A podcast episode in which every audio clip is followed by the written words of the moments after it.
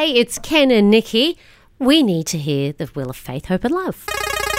What's it going to be? Bit of faith, bit of hope, bit of love. We need them all, as we know. But which one specifically for your morning this morning?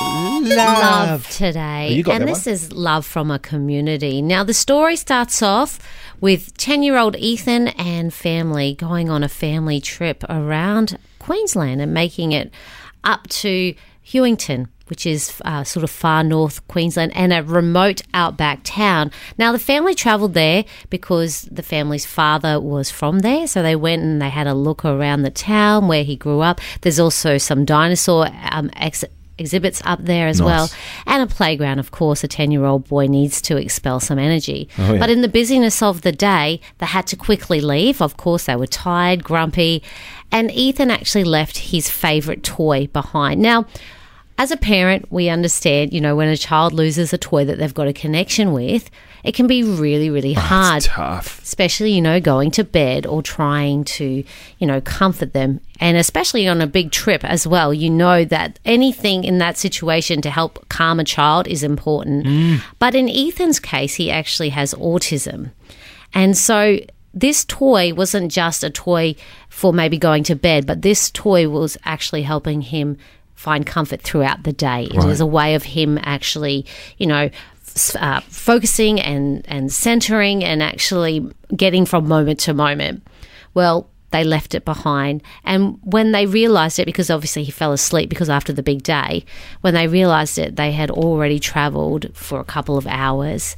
And of course ethan started crying and mum just went i'm sorry there is nothing we can do about this this is uh, there's there's nothing i can do they spent the next three days ethan being um, Just upset. just crying and crying and crying.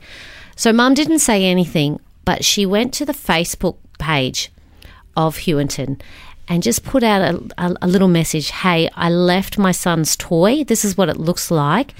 Can you keep an eye out for it? Normally, you see something like that on a community page and you go, oh, well, that's nice. Well, not for this town. This town decided they were going to locate this toy. Oh, so they on. sort of went on like a, a murder mystery sort of hunt to find this toy. Let's this go. toy. Investigations. And they did find it. So it took the whole community coming together, sharing the post, actually saying, hey, could it be here? And you could see a little post of, of people saying, okay, it could be here, it could be here. And then people just co- Good on communicating. them. Come on. Now, when mum came home to Brisbane, on her doorstep was a parcel yeah, it was. and it said, Love from Leslie and the Hughenden community. We found your toy. And we don't want any money for it.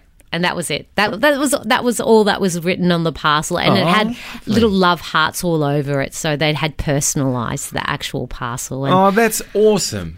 um, Mum said, I live in a great community here in Brisbane, but, you know, we were only at Hughenden for half a day max, and it just makes my heart swell with love. I didn't, I don't know these people, and I know right now that they're actually going through drought, COVID, hmm. and yet they still went above and beyond for me and my family. I'm just really touched, and I would be too, wouldn't you? Oh, Ah. it just warms your heart. A whole community coming, and you're, you're thinking they must be quite tight to actually come together, you know, already. But that, probably because they keep doing good things like that, you know, it brings you together when you come together as community to do good And for it's others. so good because realistically, I think we've all been in a situation. If you're a parent, you know when your child loses something that's really special to them, how heartbreaking it is. You watch them go through it. So they've really used You that. empathise with yeah, they've eh? empathised with what was happening. I love that. It's like in the, uh, the Bible, in the uh, book of Galatians, bear one another's burdens and so fulfill the law of Christ. And that's very Christian of them. 96.5 Podcast Production.